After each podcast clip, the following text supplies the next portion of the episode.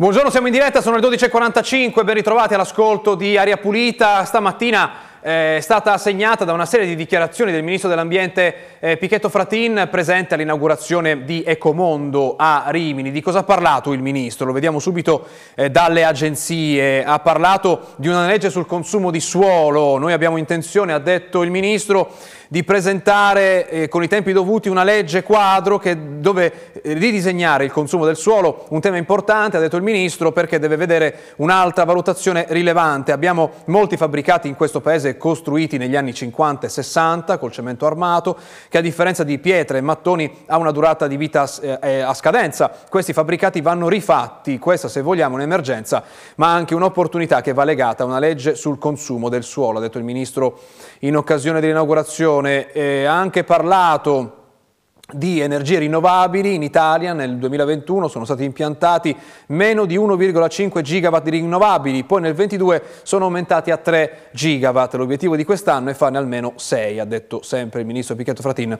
a margine dell'inaugurazione di eh, Ecomondo.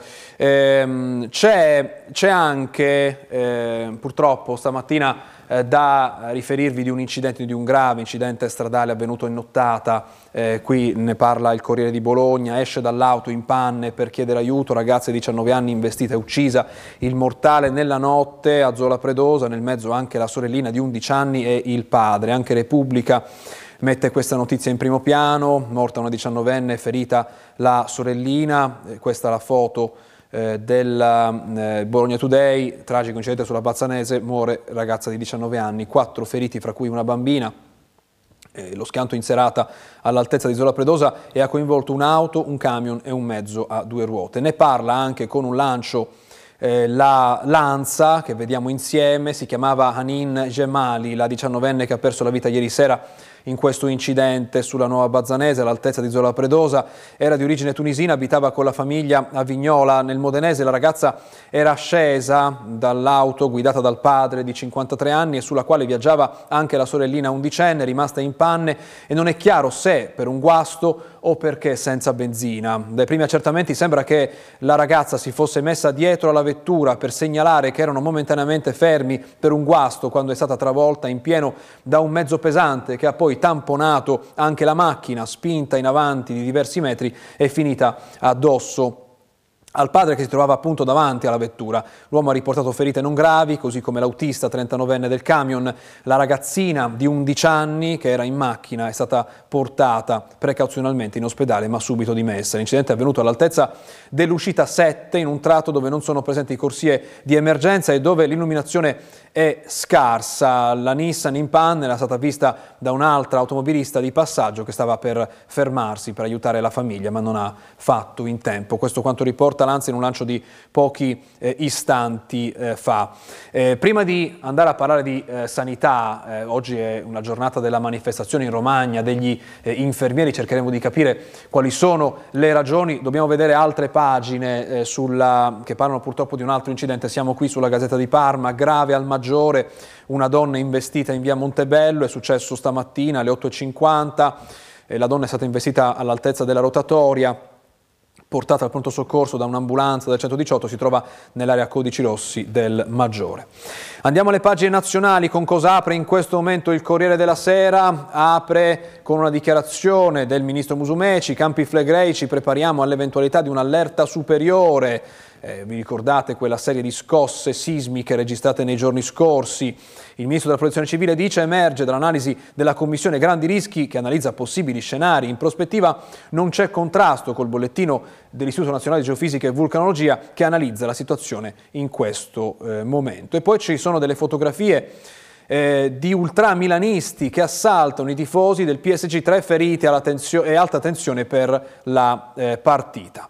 E quindi di cronaca interna che si occupa il Corriere nella sua pagina di apertura, Repubblica invece si occupa della guerra in Ucraina, e la notizia in primo piano, strage degli artiglieri, sale la tensione tra Zelensky e il generale Zaluzny, droni di Kiev abbattuti sul Mar Nero, la Gran Bretagna eh, prevede che Mosca sposterà la sua eh, flotta, è il titolo di apertura di Repubblica in questo eh, momento. C'è una, anche un approfondimento su Repubblica di stamattina, la Russia punta ad aprire una base navale in Libia, eh, ci sarebbe un accordo da Putin e Haftar, allarme americano va tenuta fuori la Russia va, venuta, va, tenuta fuori dal Mediterraneo. Si parla anche del conflitto in Ucraina con le parole di Netanyahu, prenderemo la responsabilità della sicurezza di Gaza, dopo il conflitto sì alle pause umanitarie, quindi la prima apertura che arriva oggi da Israele sulla, eh, sul cessato il fuoco, almeno una pausa del conflitto, almeno per salvare coloro che possono uscire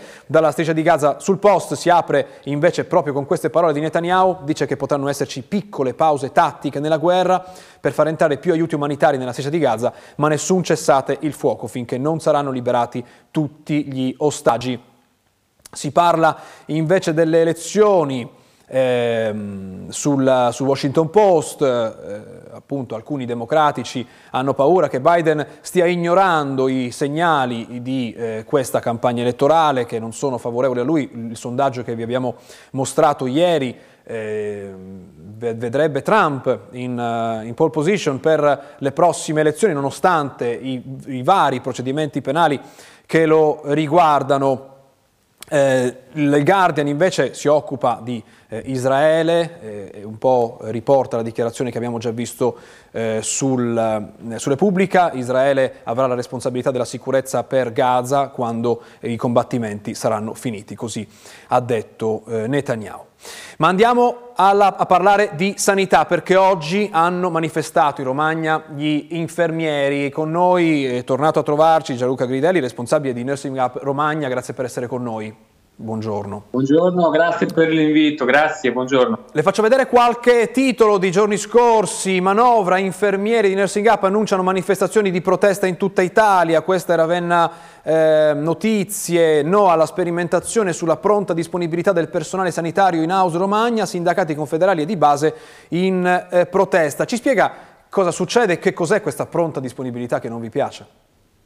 Sì, praticamente si vuole far fare dei turni ulteriori a quelli già programmati in eh, reperibilità, quindi con eh, un istituto contrattuale che viene completamente snaturato da quello che sono poi le, le, le, richieste aziendali e la proposta aziendale. Quindi noi non possiamo accettare che un istituto contrattuale che ha una sua storia eh, all'interno del, del dell'ambito sanitario sia stravolta semplicemente per andare a coprire delle assenze legate ad operatori che improvvisamente non possono recarsi al lavoro e che quindi eh, ci dimostrano che c'è una cronica carenza di personale. Qui siamo veramente arrivati al lumicino, non, non, non, non ci sono eh, mo altri modi per poter descrivere questo improvvido, eh, questa improvvida proposta che l'azienda ha fatto ai sindacati. Ecco, eh, nella, per il cittadino quale potrebbe essere il rischio nel trovarsi eh, ad avere a che fare con un, una, un cambiamento così radicale nell'organizzazione della sanità nel suo territorio?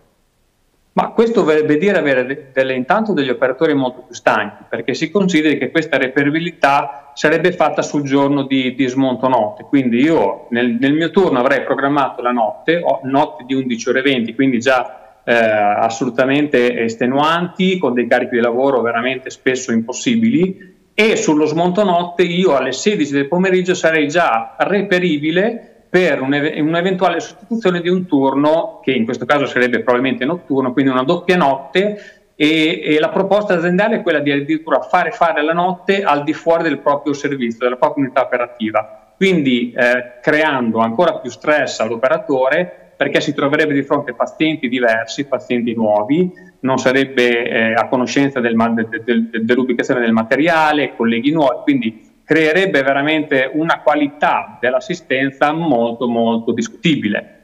D'altra parte qual è la vostra proposta? Se il personale non c'è bisogna cercare di utilizzare quello che è a disposizione o no? Ma assolutamente sì, intanto eh, rivedere gli organici e capire quante test di fatto mancano perché poi sappiamo che i part-time non sono sostituiti, le gravidanze non sono sostituite, chi usufruisce di istituti contrattuali tipo le 150 ore per il diritto allo studio, i congedi parentali non sono sostituiti, quindi mancano veramente tante teste. Che, che se ne dica? quindi andare a trovare il eh, personale. Dall'altra parte c'è un'altra eh, novità che abbiamo visto eh, in provincia di Bologna con il primo CAO che è stato aperto eh, a Budrio, vi faccio vedere questo titolo, CAO in Emilia Romagna i primi 30 entro fine anno, la mappa e l'elenco dei sintomi per accedere al primo soccorso, questo potrebbe cambiare il lavoro dei pronto soccorso, questa è la mappa che, pubblica, che ha pubblicato qualche giorno fa il resto del Carlino, vedete in rosso, forse si può zoomare un altro po', vedete in rosso eh, dove sono previsti i CAU in Romagna, eh, se ci permette, la, ecco qui, eh, vediamo che eh, per quanto riguarda l'Auso Romagna sono nove, Cervia, Cesenatico, Mercato Saraceno, Cattolica, Sant'Arcangelo, Ravenna, Nova Feltria, San Piero in Bagno e Santa Sofia. È una buona strada, è, quella, è la strada che bisogna intraprendere, quella di eh, aprire questi centri per ridurre la pressione sui pronto soccorso? Ma sicuramente è una, una sfida, una, una sfida del, che, che la sanità si pone e noi siamo assolutamente favorevoli. Tutte quelle che sono eh, così, opportunità eh, da poter cogliere e per poter garantire un'assistenza eh, migliore all'utenza. Però qui torniamo sul discorso carenza di personale. I nuovi CAO che, noi, che, che l'azienda andrà ad aprire non sono altro che i vecchi punti di primo intervento che eh, fino ad ora hanno funzionato H12 con un numero di personale determinato eh, e conteggiato su, quella, su, quel periodo, su quella fascia lì adesso apriranno H24, quindi vuol dire che devono esserci sicuramente eh, delle, dovranno esserci delle assunzioni che noi aspettiamo vivamente e tutto questo potrebbe essere anche una modalità per rivedere gli organici anche all'interno dei servizi delle unità operative che già funzionano H24.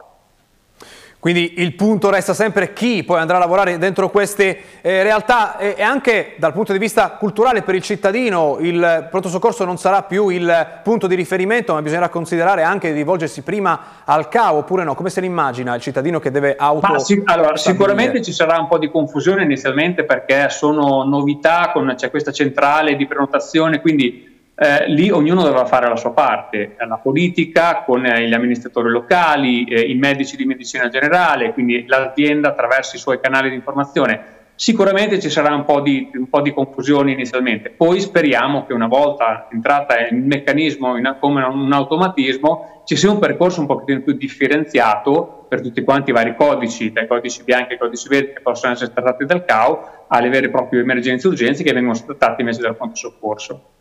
Vedremo appunto come sarà, come si realizzerà. Intanto abbiamo visto il primo esempio della prima apertura a Bologna, poi a breve quella di Vergato. Grazie per essere stato con noi stamattina della Pulita, buona giornata. Grazie a voi, grazie a voi, buona giornata. C'è eh, la mappa che abbiamo fatto vedere adesso eh, dei CAO, la facciamo vedere ancora una volta perché appunto si tratta di ehm, un'apertura prevista eh, per Imola, due come vedete nel Reggiano, eh, tre in provincia di Piacenza, altri tre nel, in provincia di Modena e poi la Romagna con questo eh, in rosso vedete i nove che sono eh, previsti in questa zona e la, la, mappa, lo ripeto, è stata pubblicata qualche giorno fa dal resto del Carlino. in, in, ehm, stamattina era eh, all'inaugurazione di Ecomondo il eh, ministro Pichetto Fratin che sta ancora eh, parlando, almeno vediamo alcuni lanci di agenzia rispetto a quello che eh, ha detto poco fa. Eh, cosa dice il ministro all'inaugurazione di Ecomondo? Gli obiettivi climatici al 2030-2050 non dobbiamo raggiungere in difesa ma come opportunità, come nuova crescita, come nuovo modello di consumo e di produzione, ha detto ancora poco fa il ministro dell'ambiente eh, all'inaugurazione della fiera dell'economia circolare che eh, parte oggi a Rimini. Governo e categorie produttive sono impegnate in trovare il punto di equilibrio fra gli obiettivi ambientali, l'economicità dell'intervento e l'equilibrio rispetto alla società. La sfida di tutto il sistema è cogliere questa opportunità per una crescita complessiva che sia crescita e non decrescita, ha detto il Ministro che vedete nella fotografia. Eh, ringraziamo per questo la regia di eh, Matteo Righi. Noi su questo concludiamo, anzi eh, c'è eh, appena pubblicato poco fa la, eh, l'aggiornamento dell'allerta della protezione civile eh, per quanto riguarda le prossime ore, cioè dall'8, fino, dall'8 novembre fino alla mezzanotte con il 9 di novembre si riduce la zona in, in giallo di criticità idraulica eh, e quindi si riduce soltanto a una parte della provincia di eh, Ferrara e a una parte della provincia di eh, Modena, delle province di Modena e Reggio Emilia, quindi rientrano insomma, gli allarmi che abbiamo visto nei giorni scorsi. Ora facciamo una pausa, poi ritorniamo per parlare di salute fra poco.